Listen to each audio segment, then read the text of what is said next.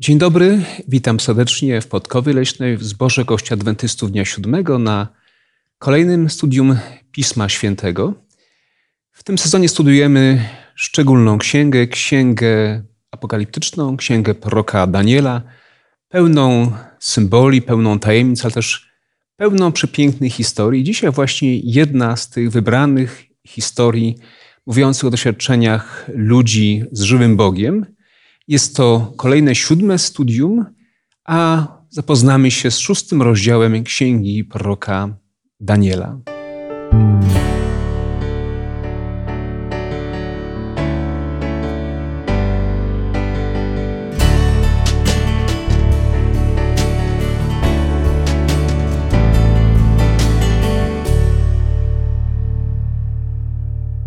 E, chcę też powitać moich przyjaciół, Halinkę, Szymona i Ewę. E, ja mam na imię Mariusz. Jak to zwykle czynimy, rozpoczniemy nasze rozważanie wspólną modlitwą. Święty Boże, oddajemy Ci chwałę, że w naszych rękach jest słowo, które Twoje słowo, które kazałeś spisać, a dzisiaj, gdy będziemy je otwierać, o szczególną mądrość od Ciebie proszę dla nas tutaj y, rozważających to słowo, a także dla osób, które będą odbierać i słuchać. W imieniu Pana Jezusa o to proszę i dziękuję za wysłuchanie modlitwy. Amen. Amen. Amen. Tak, któż nie zna tej historii? Historii proroka Daniela, który spędził całą noc w jamie z głodnymi lwami i przy tym spokojnie spał. Znają też dzieci, które uczą się religii, ale czy to jest jedynie jakaś historia taka infantylna dla, dla dzieci, a czy, czy jest to coś więcej? Jakie macie wrażenia czytając właśnie ten szczególny rozdział? Y, trudno mówić o tym, że ta historia jest infantylna. Zresztą tak samo jak y, mieliśmy wcześniej w naszym rozważaniu historię chociażby o tym ognistym piecu. Ci ludzie zmierzyli się z czymś bardzo realnym, z czymś y, strasznym w ich życiu, z, takim, z taką sytuacją, kiedy stanęli pod ścianą. My znamy już koniec tej historii i to, jak się one zakończyły. I nam jest może łatwiej z perspektywy patrzeć, a bo to jest historia tak i tak się kończy. Oni stanęli przed konkretnym zagrożeniem. To było zagrożenie bardzo realne, i tak jak będziemy rozmawiać, bardzo, bardzo ważne w ich życiu i wręcz w historii. I to jest szczególnie ważne. Zobaczcie, że ta historia dzieje się w pewnych ramach czasowych, geograficznych, nie gdzieś za górami, za lasami, ale mamy informację, że jest to czas, kiedy na arenie świata rządzi Medopersja, jest konkretny król, jest władca Dariusz Med. Nawet wiemy, który był to rok jego życia i też panowania. I jest też Daniel, którego poznaliśmy już z wcześniejszych rozdziałów.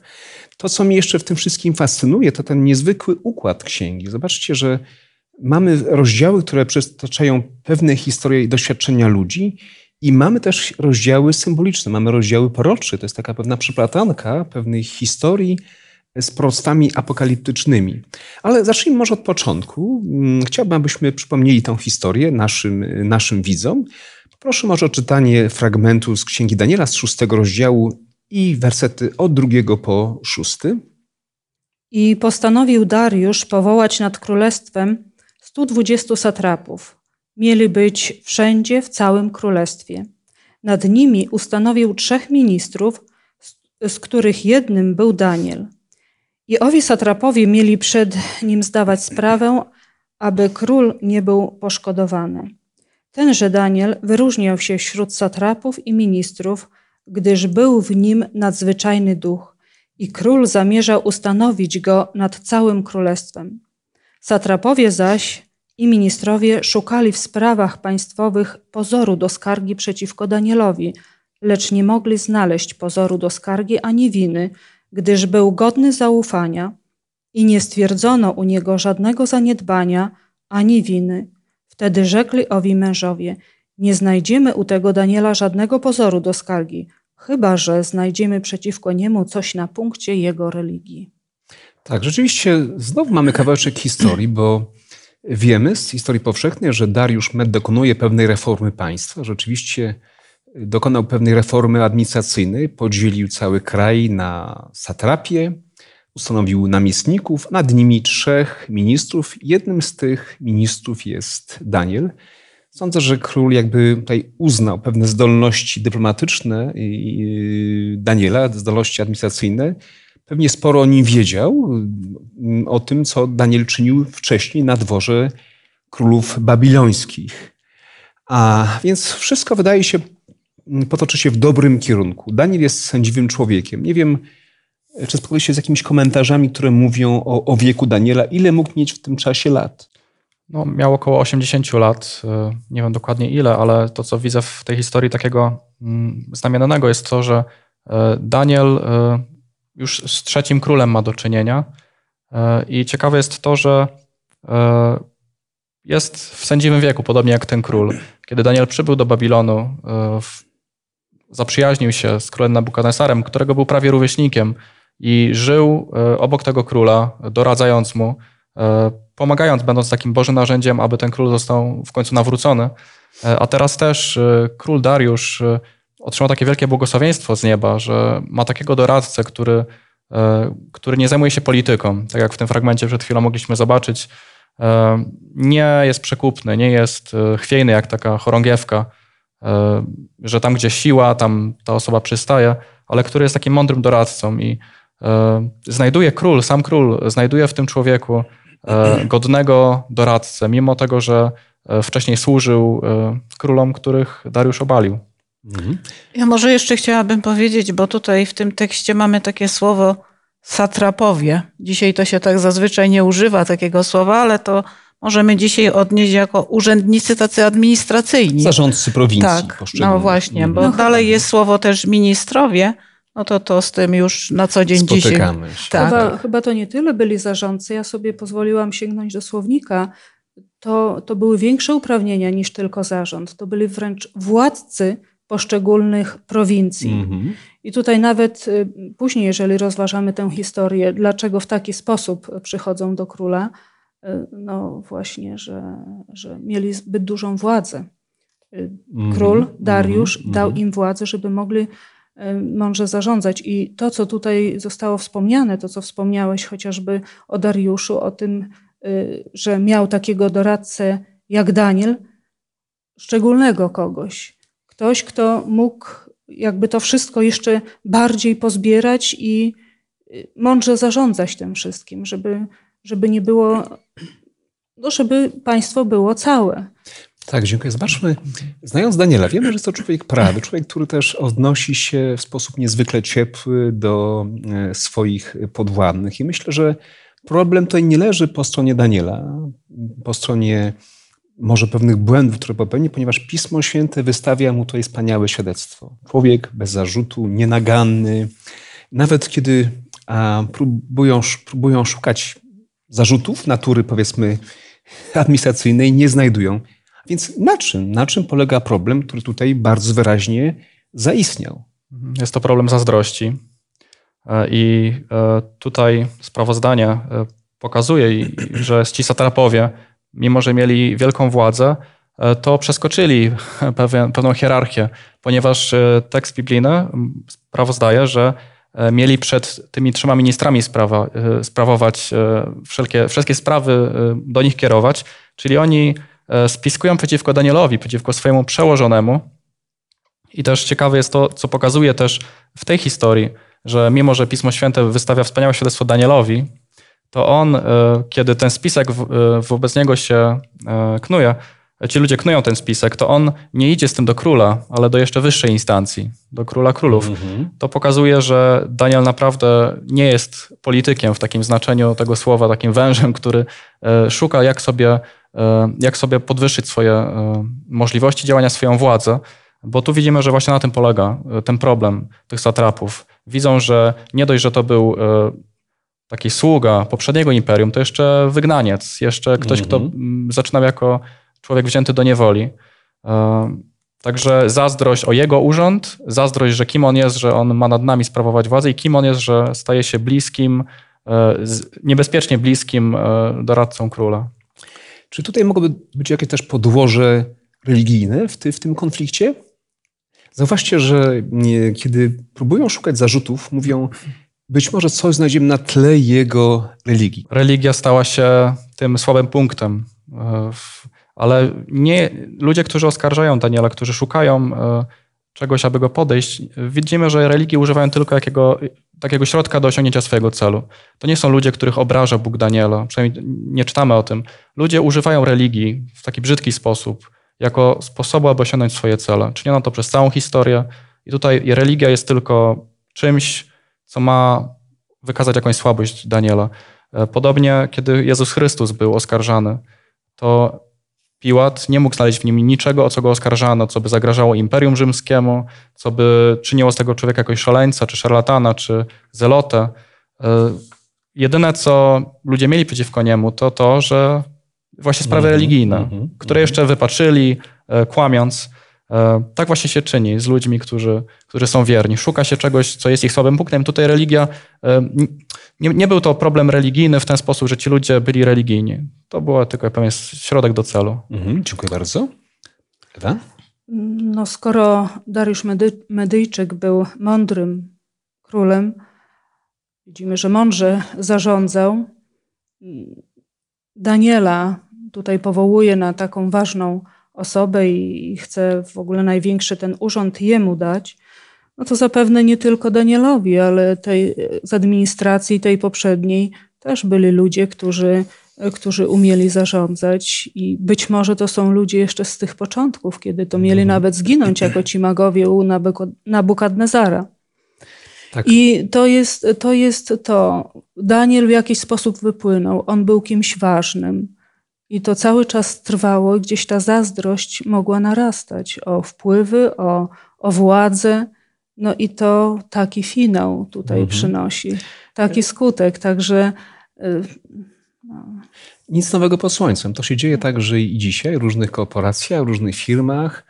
E, pewien wyścig, walka o opozycję, jeśli nie możemy przeciwnika w jakiś sposób utrącić, zarzucając mu pewne błędy, to szuka się pewnych pozornych prawda, mm, błędów.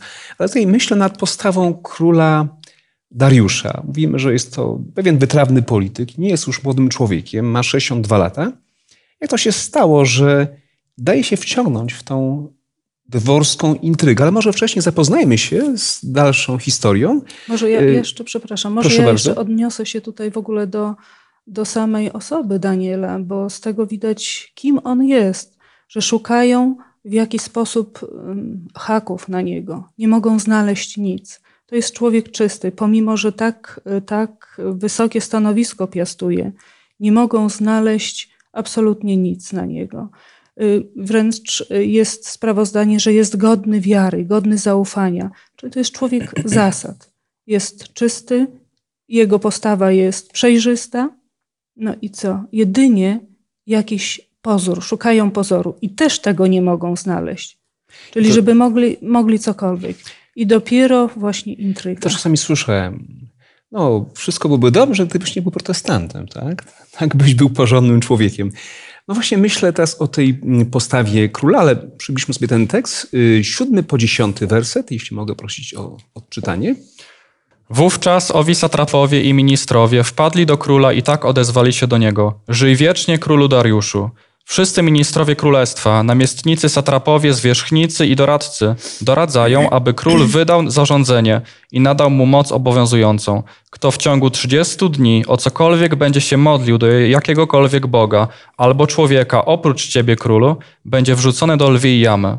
Teraz więc, królu, wydaj to zarządzenie i każ sporządzić pismo, które według niewzruszonego prawa Medów i Persów nie może być cofnięte.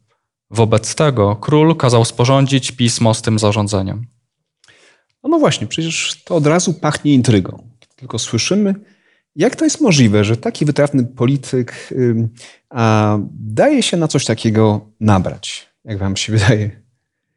Ja tutaj w tym tekście jeszcze zauważyłam, zanim będziemy rozważać to, w jaki sposób król do tego podszedł, zostało tutaj użyte kłamstwo, bo oni mówią wszyscy ministrowie, a Aha. było ich trzech. A gdzie był Daniel wtedy? Daniel nawet o tym na pewno nic nie wiedział, bo to był spisek przeciwko niemu.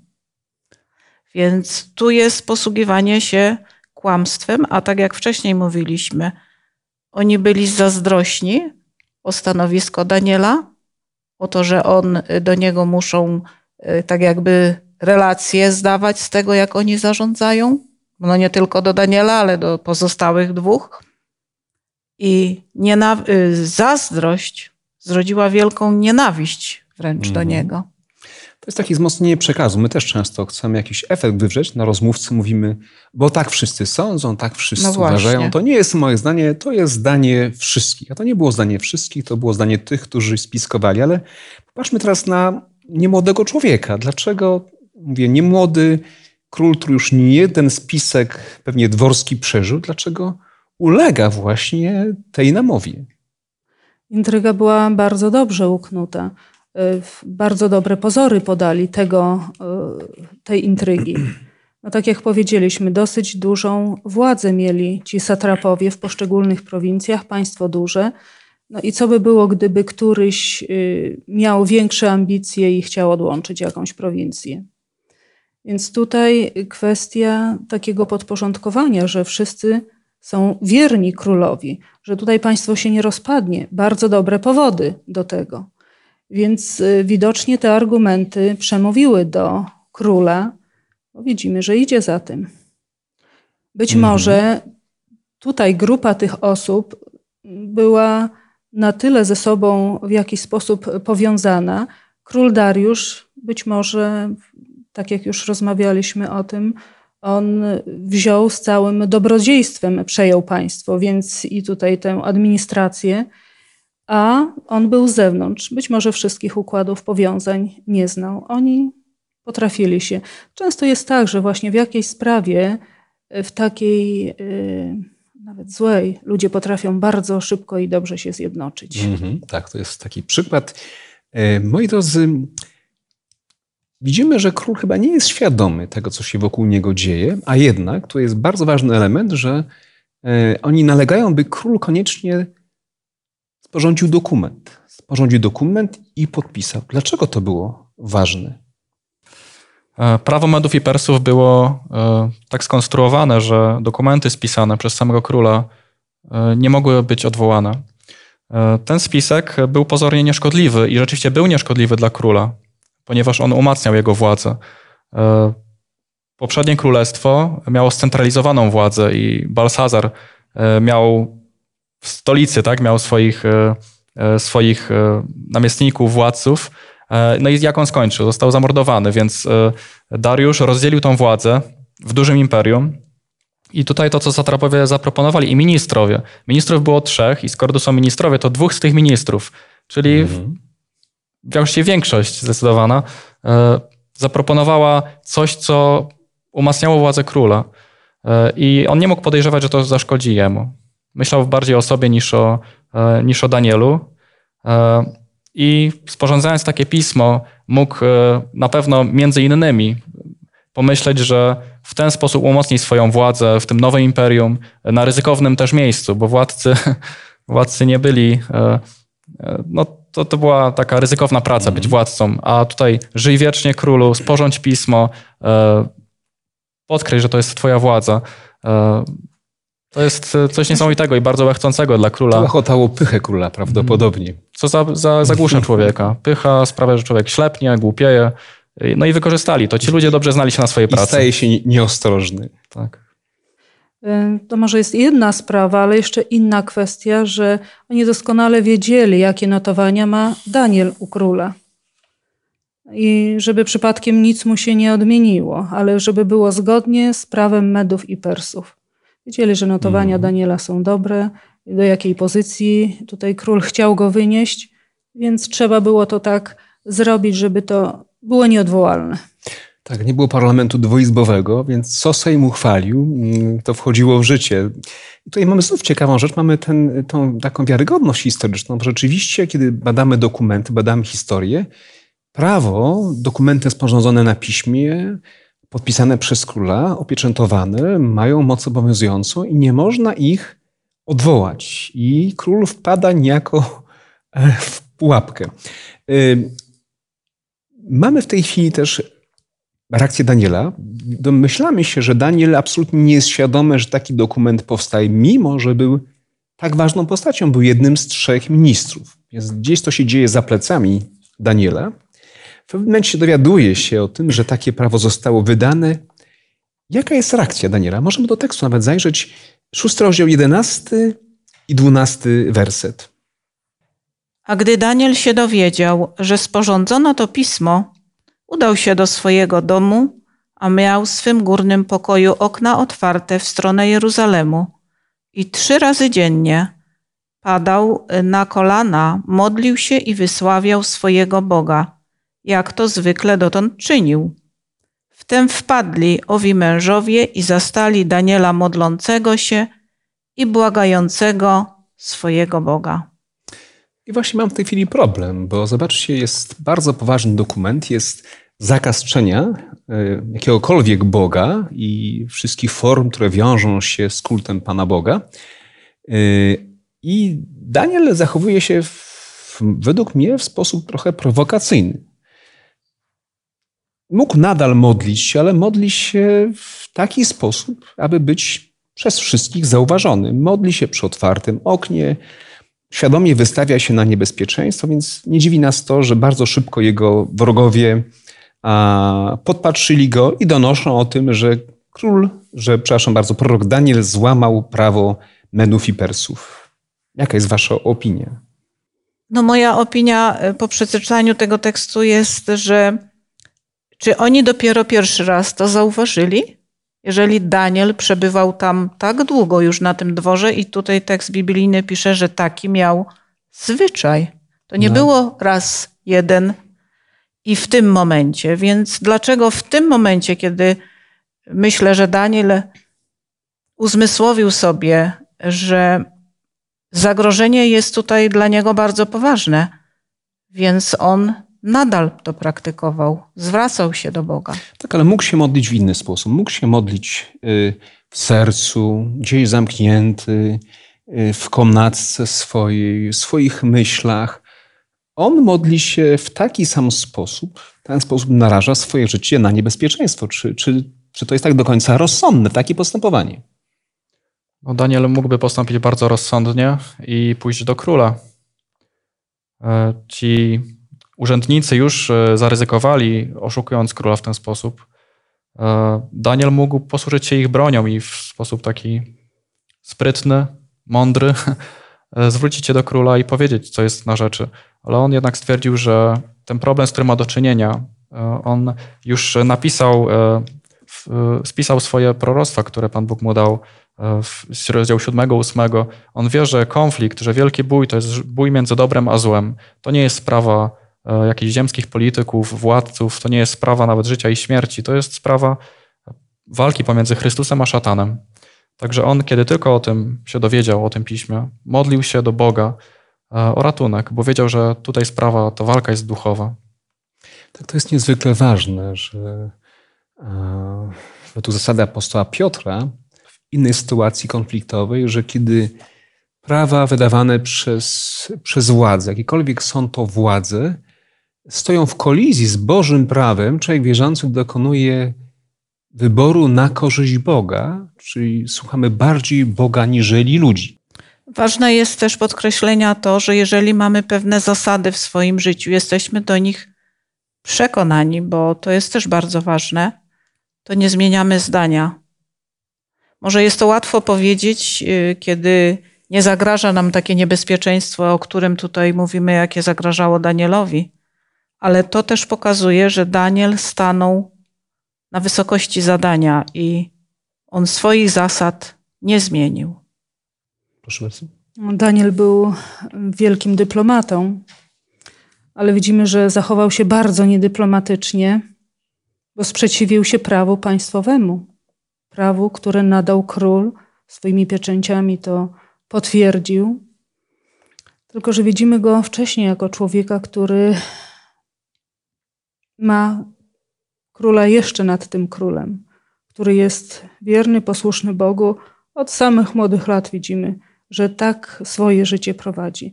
I owszem, możemy mieć różne zasady w życiu, ale te zasady u niego akurat są tymi zasadami, gdzie na pierwszym miejscu jest Pan Bóg. I to wszystko jest, reszta jest podporządkowana temu.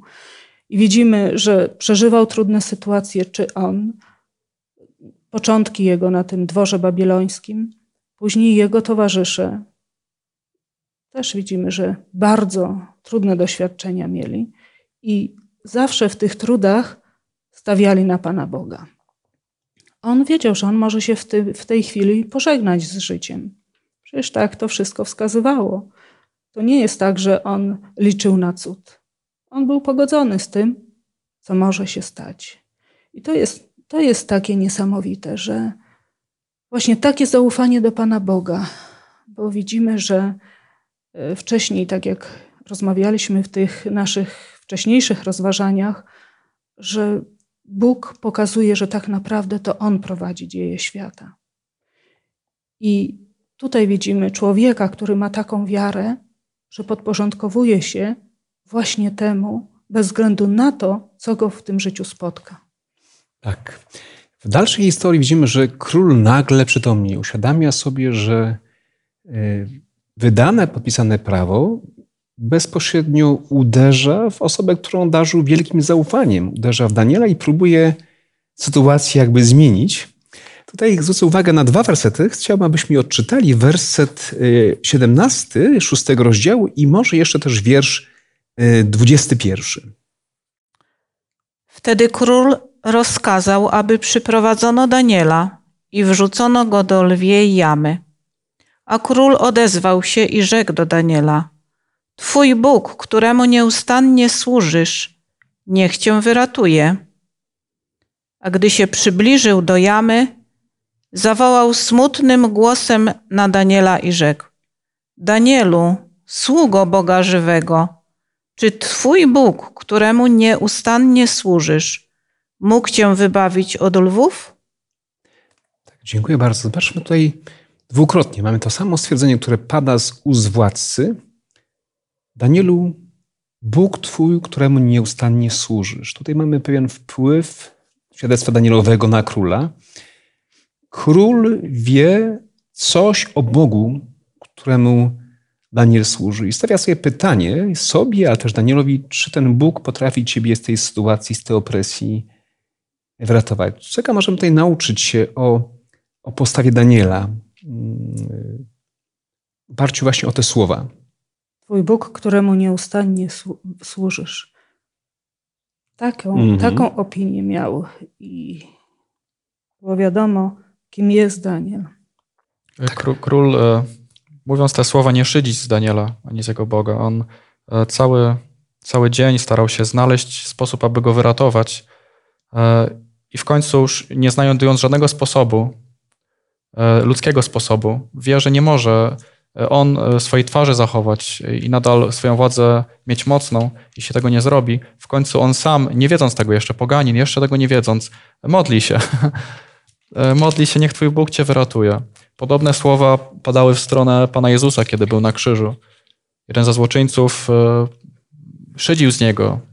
Czemu nie zejdziesz z krzyża? Ludzie szydzili z Niego. Tutaj król nie szydzi. On, poganin wypowiada słowa niemal modlitwy i potem udowodnione jest to w tym po tej nocy, kiedy, kiedy smutnym głosem pyta, z nadzieją, czy Twój Bóg Cię wyratował.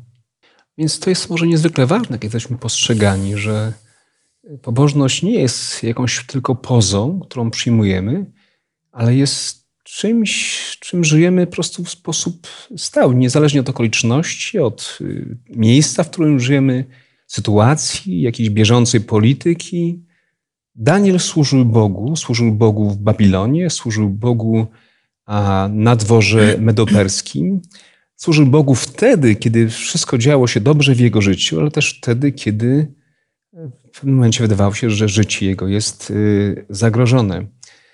Myślę nad tym, a co by było, gdyby ta historia zakończyła się w zupełnie inny sposób. Ona się kończy szczęśliwie, Daniel zostaje wybawiony z tej właśnie opresji, jest żywy, zdrowy, A co było wtedy, gdyby ta historia zakończyła się w sposób niepomyślny, podobnie jak kończyły się historie wielu męż, mężów bożych na kartach Pisma Świętego?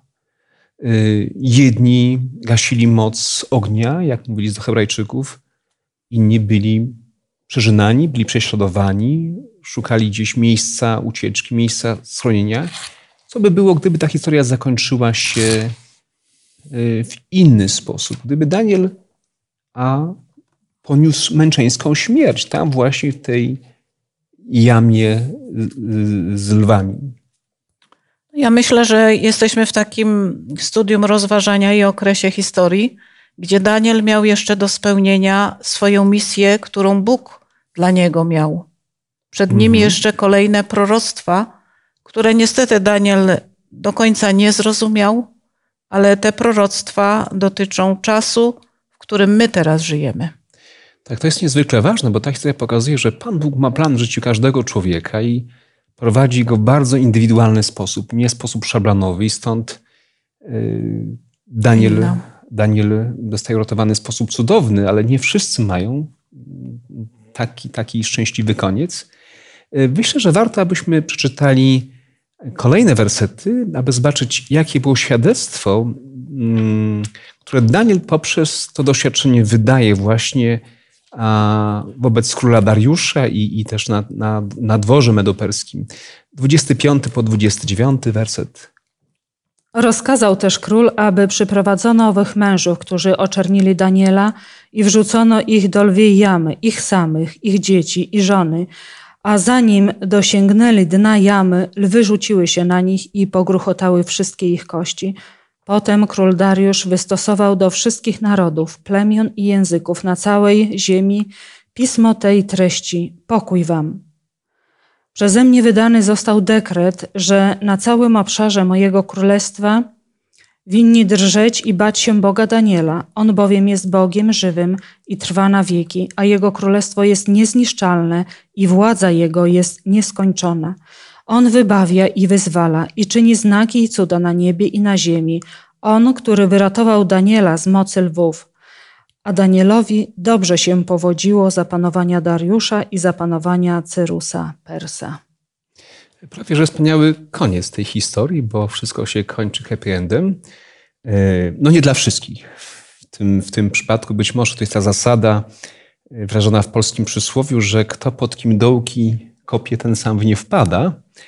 Aczkolwiek yy, trochę nas może ten tekst szokować. I tak wyobrażam sobie, ludzie czytający Pismo Święte, humaniści mogą być tym tekstem poruszeni, że jednak nie tylko podnoszą krzywdę y, spiskowcy, ale mamy tutaj odpowiedzialność zbiorową. Ponoszą też krzywdę ich najbliżsi, żony, dzieci, które wydaje się nie były absolutnie winne tej złej decyzji. Jak, jak możemy to wyjaśnić? E, król, mimo że wielbi tutaj Boga, to nie jest jego wyznawcą. To był pogański król, postąpił w sposób okrutny. E, Biblia w żaden sposób nie pochwala tego postępowania. E, w Księdza Powtórzonego Prawa w 24 rozdziale sam Bóg mówi w 15, 16 wierszu w prawie, które dał Izraelowi. Nie poniosą śmierci ojcowie za synów, ani synowie nie poniosą śmierci za ojców. Każdy za swój grzech poniesie śmierć. Mimo, że czasy biblijne, Stary Testament, ani nawet Nowy, to nie jest doba humanizmu na pewno, e, to Bóg i tak daleko przewyższał już wtedy.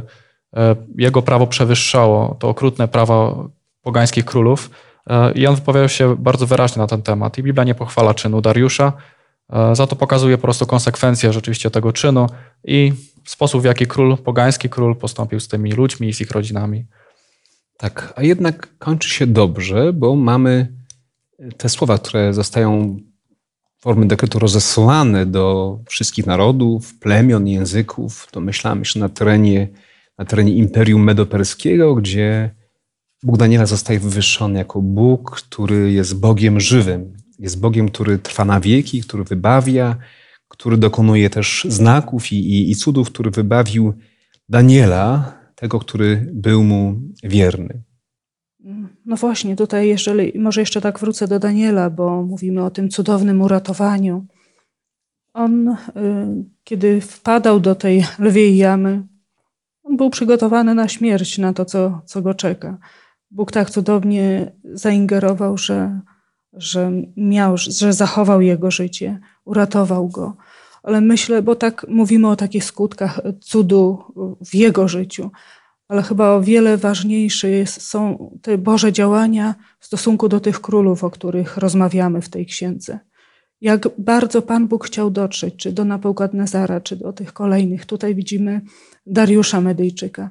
To są takie szanse dla nich, żeby w taki szczególny sposób pokazać w tych sytuacjach, w tym wszystkim, co zaistniało, jaka była intryga. Dopiero król sobie zdał z tego sprawę, o co tak naprawdę chodziło już, kiedy doszło do wyłożenia kart. I w tym wszystkim widzi takiego Boga. Bóg starał się dotrzeć do tych królów.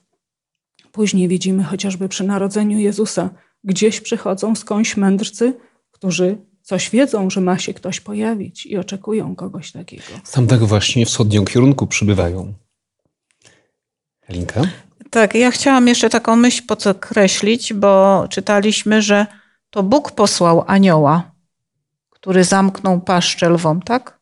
Tak, tak, to jest niezwykle ważne, bo tytuł I... naszej lekcji to nie Daniel w jaskini lwów, ale to anioł w jaskini No lwów. właśnie. I żebyśmy też nie zapominali, że w naszym życiu, w życiu każdego człowieka, Bóg też posyła aniołów. Jest nawet napisany tekst, który y, w psalmie jest Anioł pański zakłada obóz wokół tych, którzy się go boją i ratuje ich.